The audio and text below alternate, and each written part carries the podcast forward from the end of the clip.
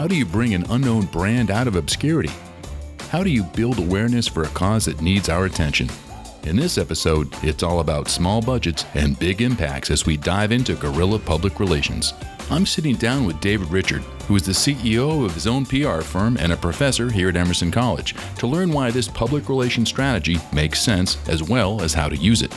We'll discuss what guerrilla PR is, where it fits into the broader scheme of public relations, and how you can devise a successful guerrilla PR campaign of your own. This is Campus on the Common, the podcast of bright ideas from Emerson College's School of Communication. Broadcasting from Boston, Massachusetts, I'm your host, Emerson College alumnus and professor of communication studies, Mark Brody. David Richard, the founder and owner of Big Fish PR, as well as a fellow Emersonian and professor here at the School of Communications. Welcome to Campus on the Common. So, Dave, tell me, what is guerrilla public relations? So guerrilla PR is uh, is really about doing more with with less. It really looks at creating awareness, establishing credibility or influence with a relatively small or no budget whatsoever, but with uh, with big payouts. Could you give me an example of how this is used in the real world? One of my favorites for around the time of Halloween is Reese's, uh, the Reese's brand does a, uh, a really great job owning Halloween for very little money. And what they do is they wrap a vending machine with Reese's branding and they bring it to a neighborhood in New York where they help the neighborhood close off the street and host a Halloween night where kids can go and trick or treat. They go all the house, they go to all the houses, they collect the candy, and then there's this one Reese's vending machine that's glowing brightly in the middle of the street. And what it is, it's a candy exchanger.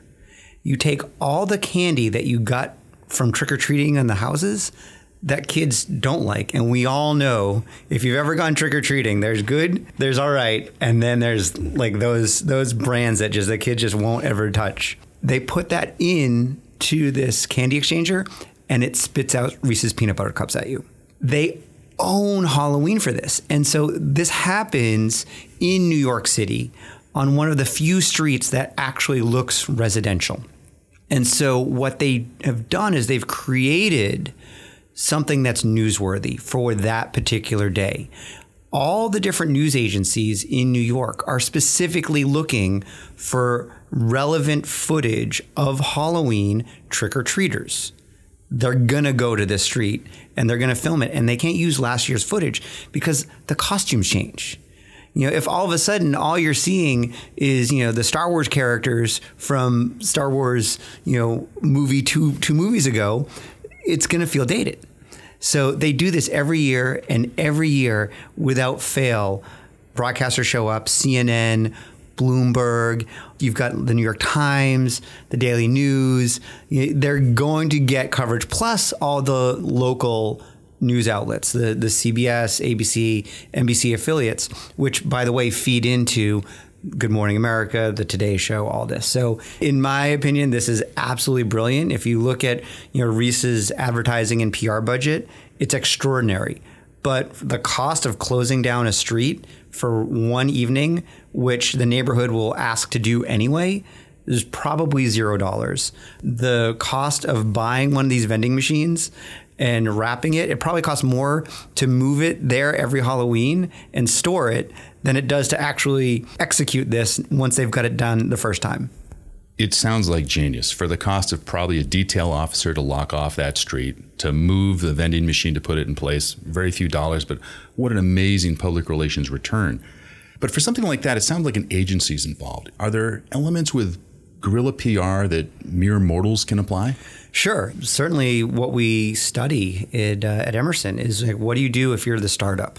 What do you do if you are a company that has an emerging brand that does not have the clout that could, you know, pull in the CNNs or the Bloombergs just, you know, with name alone. And this is sort of the scale of guerrilla PR.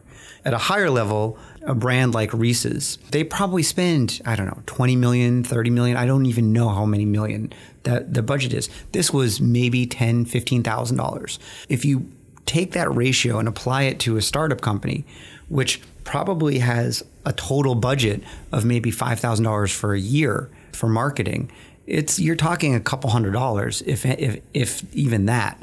And so what we look at is how to plan and execute PR campaigns for no money at all. It really comes down to being resourceful. It's almost looking at it uh, as if it was a startup itself. Bubblegum and shoelaces and spit. You can literally run a PR campaign for zero dollars if you put the time into it and the sweat equity and it will pay off. And what I mean by that is, look, you need to build a media list. You need to understand where where the press are.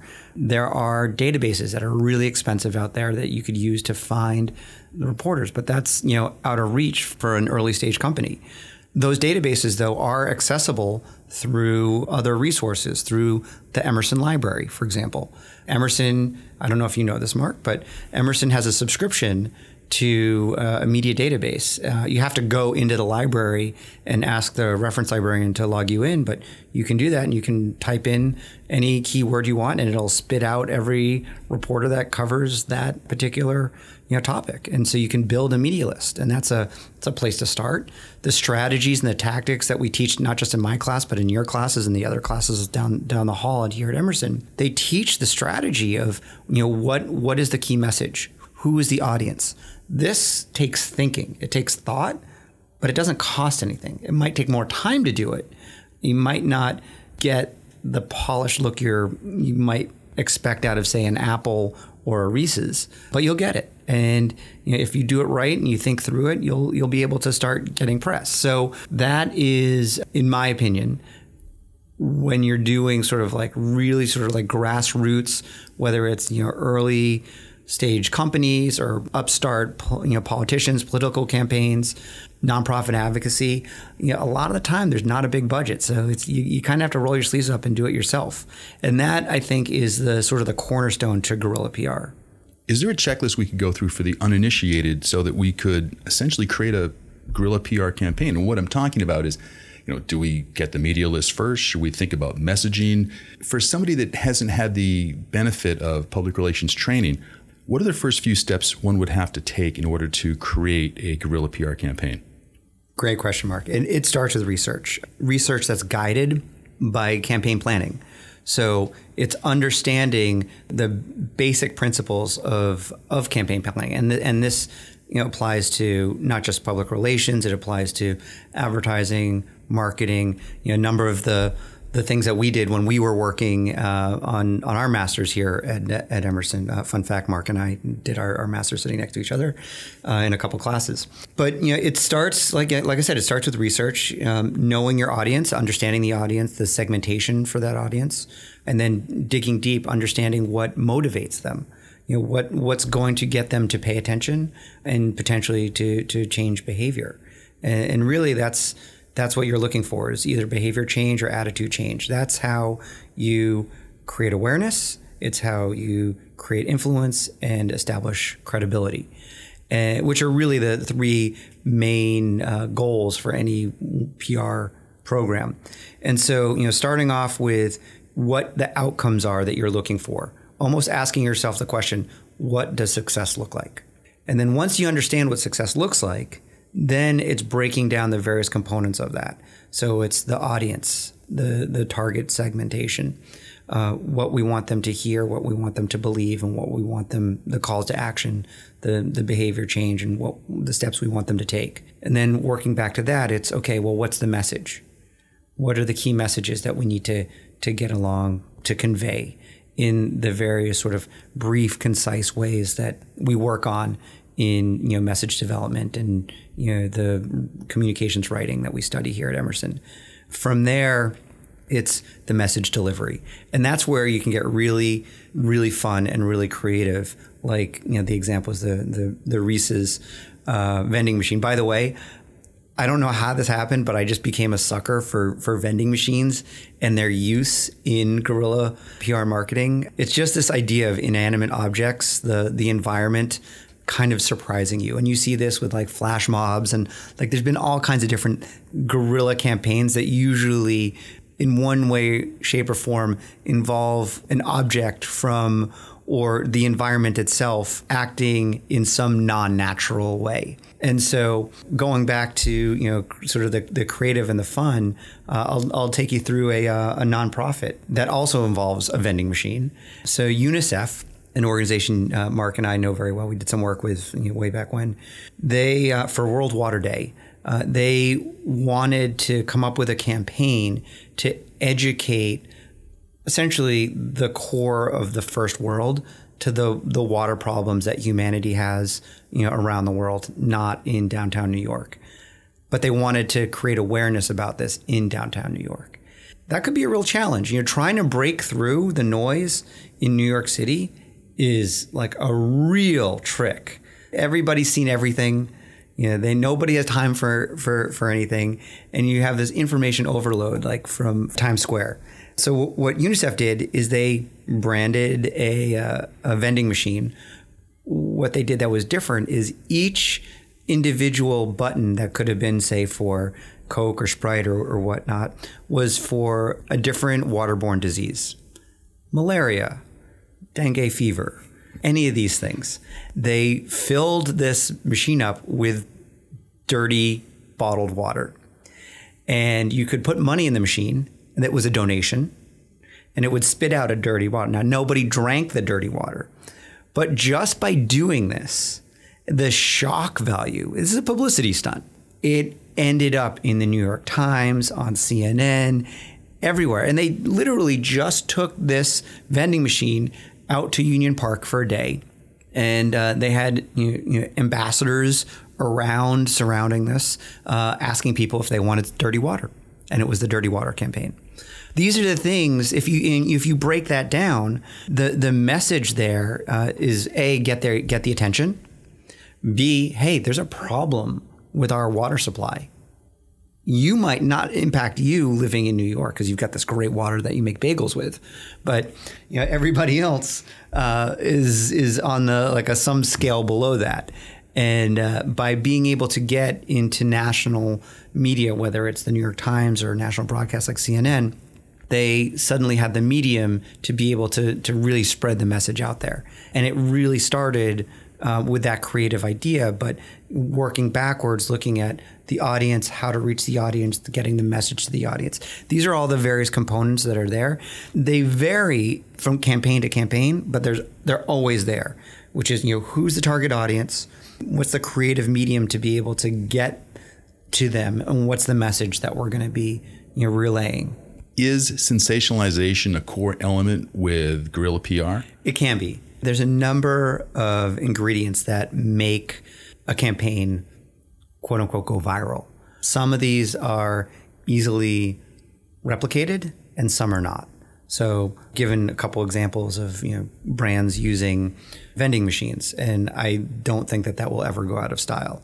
But then there are others like the Ice Bucket Challenge, where it's like it's owned by you know ALS. No other nonprofit or any other brand for that matter could do uh, something similar to the Ice Bucket Challenge. It's just synonymous with that nonprofit. But at the core, it's not necessarily that it's sensational, it's that it breaks through the mundane it's something that's new and different that you notice. It's like you know, you walk through a park every day and there's always green grass. You walk through one day and there's a bright red rose.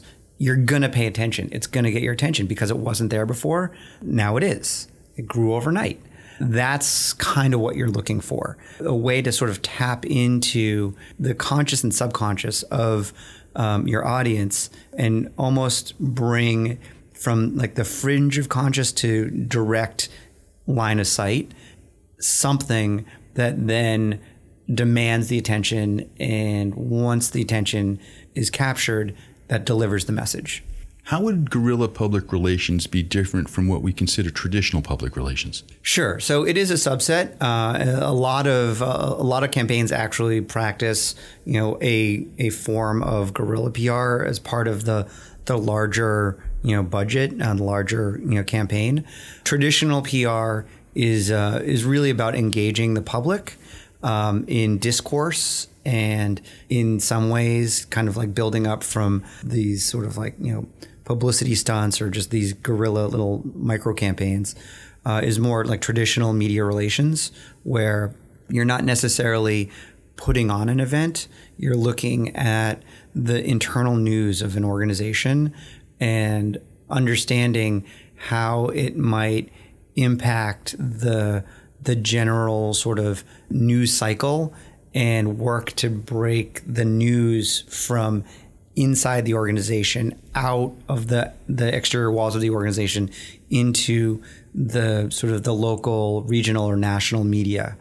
That takes time. It takes a lot of diligence and you know work day in and day out but it's a lot more expensive to do this. You need bodies to be watching the news understanding the reporters what the reporters are looking for having conversations with them and then going back and parsing the various stories within the organization in and building them in a way that are consumable by the, the editors and the reporters that are out there and getting quote unquote you know press coverage for, for the brand or the client or whatnot and then there's even larger than that outside of what is media relations is just the general public and public relations uh, a lot of that is forward looking, building goodwill before hopefully like nothing bad does happen. But you know, almost getting and setting up your get out of jail free cards in advance. You know, so like the brands that do well and do good at the same time, meaning that look, they're they're making money, like they're in a business, they're supposed to be doing that, um, but they're also doing good by their consumers or some other group, the community as a whole, those brands tend to fare better when they step in it in some way, shape, or form. And that is very much a component of public relations.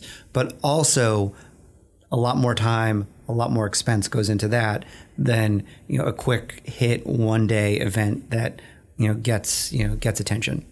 It makes one wonder what is the role of ethics in guerrilla public relations and it does it differ from that of traditional public relations? I don't know that it necessarily differs. I like to think about the pr skills that we that we teach and that we impart onto our students here at emerson is almost like a superpower. I have seen some campaigns do wonderful things in terms of create awareness about some new health breakthrough clean water adopting animals and really moving the needle in a way that advertising or marketing could never do. When you learn information with feeling that doesn't come from sort of the paid perspective, but comes from you know word of mouth or from you know your own you know self education, like reading a newspaper, reading online, listening to a podcast, it goes a lot a lot further. That said, I've also seen like the really bad dark underbelly of PR. I've seen PR firms bring our country to war. I've seen, you know, we had actually a professor here who taught in what is, I guess, now our department, Edward Bernays, uh, who's you know very much credited as the the father of modern day public relations. If your listeners have anyone in their family uh, who's a woman that has uh, emphysema or lung cancer uh, in some way, shape, or form related to smoking, we can thank Edward Bernays because he was the guy who came up with a campaign to help the uh, the tobacco industry increase their sales by making the act of cigarette smoking not a dirty masculine behavior, but uh, more a a leisurely activity that can be enjoyed by all an unfortunate reality of, of history.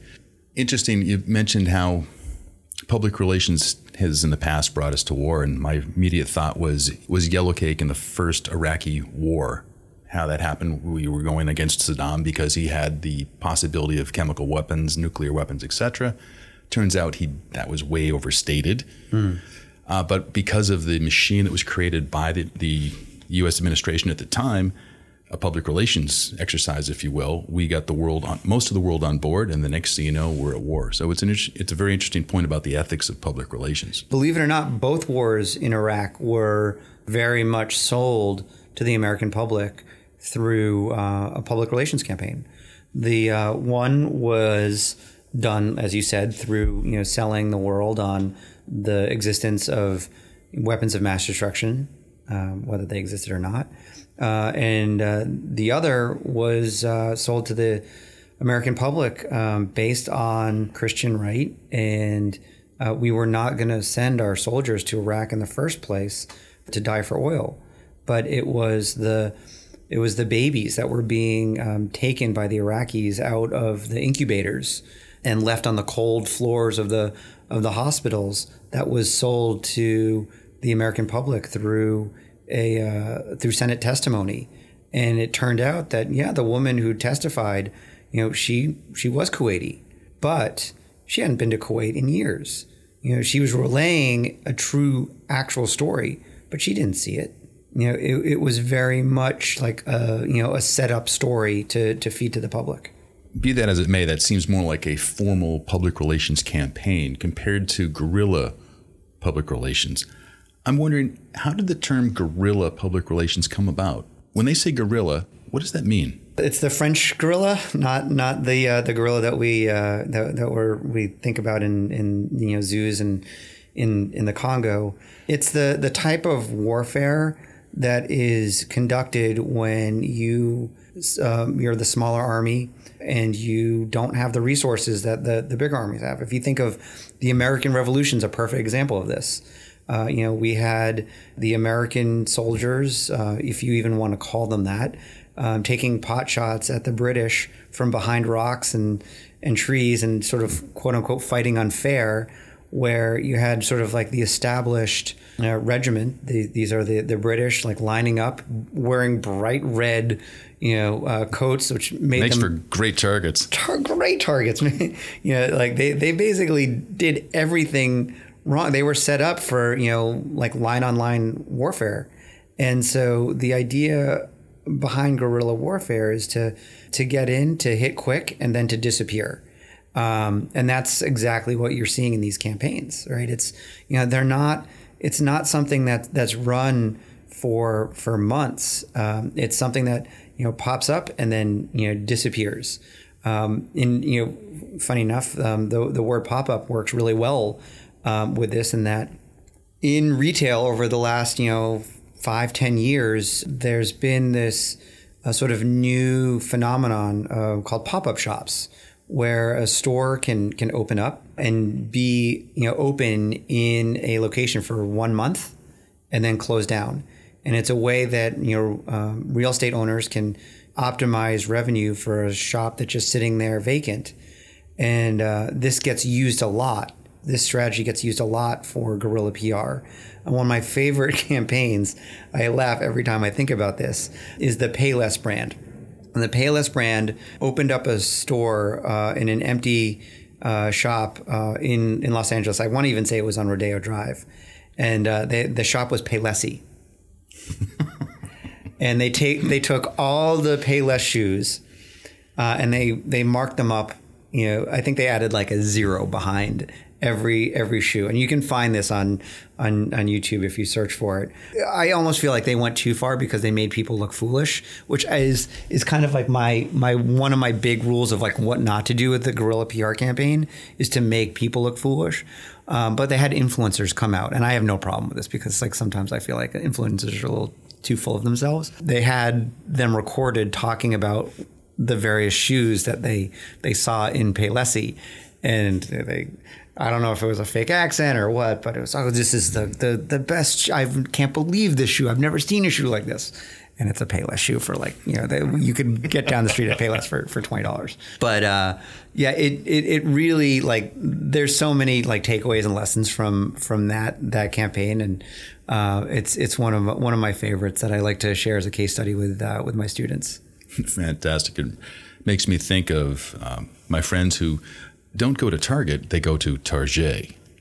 Completely. In in fact, I wouldn't be surprised if if that was actually the inspiration for Palessi. Great to know. Next time I'm looking for shoes. When you look at all forms of media out there, public relations, marketing, communications in general, how effective is guerrilla public relations? when it works, it's incredibly effective. I can't say what the percentage of camp, guerrilla campaigns work because it's if if one was fired off and it didn't work, does anybody even notice? We don't really know uh, what the success rate is, but what I can say is that every one of these is uh, is like a fun experiment, and I encourage the marketers and the publicists and the communicators that are listening to this podcast to think about how to experiment you know, with their communications programming using the strategy of guerrilla PR and knowing that like it might work, it might not work, but the risk reward, that's where you really want to look at this because the risk is so minimal. Like I said, if if you fire off one of these campaigns and it doesn't work, it didn't really cost you all that much. It cost you some time you know maybe your you know internal ego that you know it didn't it didn't get the traction that you were you were planning on or you were expecting don't get down on it. Double down on it. Go and look at what didn't work and tweak it and try it again. These things don't cost a whole lot of money. They cost time. And like i said they can cost a little ego if it uh, if it doesn't doesn't catch. In a remaining time could you offer our audience three takeaways regarding guerrilla pr for those listeners that you know are involved in the communications programming, Guerrilla PR is a fantastic experiment that should always be run. It doesn't cost a lot of money. It might not work the first time, it might not work the fifth time, but eventually you'll get it and it will pay off. So there's my my first takeaway. Second takeaway, look at the environment. Everything changes always. The seasons change, the technology changes, and every bit of change creates an opportunity to tap into and try something from a guerrilla PR standpoint. So think about, you know, how you can tap into the trend, tap into the season, tap into the the new technology uh, that's out there, and get your message across using guerrilla PR in some way, uh, tapping into that. For the third uh, takeaway, this is more for the entrepreneurs listening, is that it is the best, easiest time ever to start a communications company. The the tools and the resources to be able to run campaigns are more readily available, uh, more cost effective, uh, and in some cases even free compared to five, ten years ago as someone who started uh, an agency 20 years ago, uh, I'm very jealous of the people who are starting agencies today uh, because you know, I had to build or invest in a lot of the tools and technologies that are just free or available for download today. You've been listening to Campus on the Common. I'm your host, Mark Brody. We spoke with David Richard, a professor in the School of Communications that teaches courses in guerrilla public relations, sports PR, political communications, speech writing, thought leadership, and global public relations. Outside of Emerson College, Dave is the founder and CEO of the Boston tech PR firm Big Fish PR, an award winning tech PR agency which represents publicly traded companies, sovereign nations, professional athletes, and white hot startups. Campus on the Common is a production of Emerson College School of Communication. Our executive producer is Dean Raul Reis. Lucas Poyser is our producer and chief engineer. Chase Taylor is our associate producer. Campus on the Common provides an expert view into the field of media and communication through the field of academic experts and industry professionals from Emerson and beyond. Subscribe on Apple Podcast, Stitcher, Spotify, or wherever you listen to podcasts.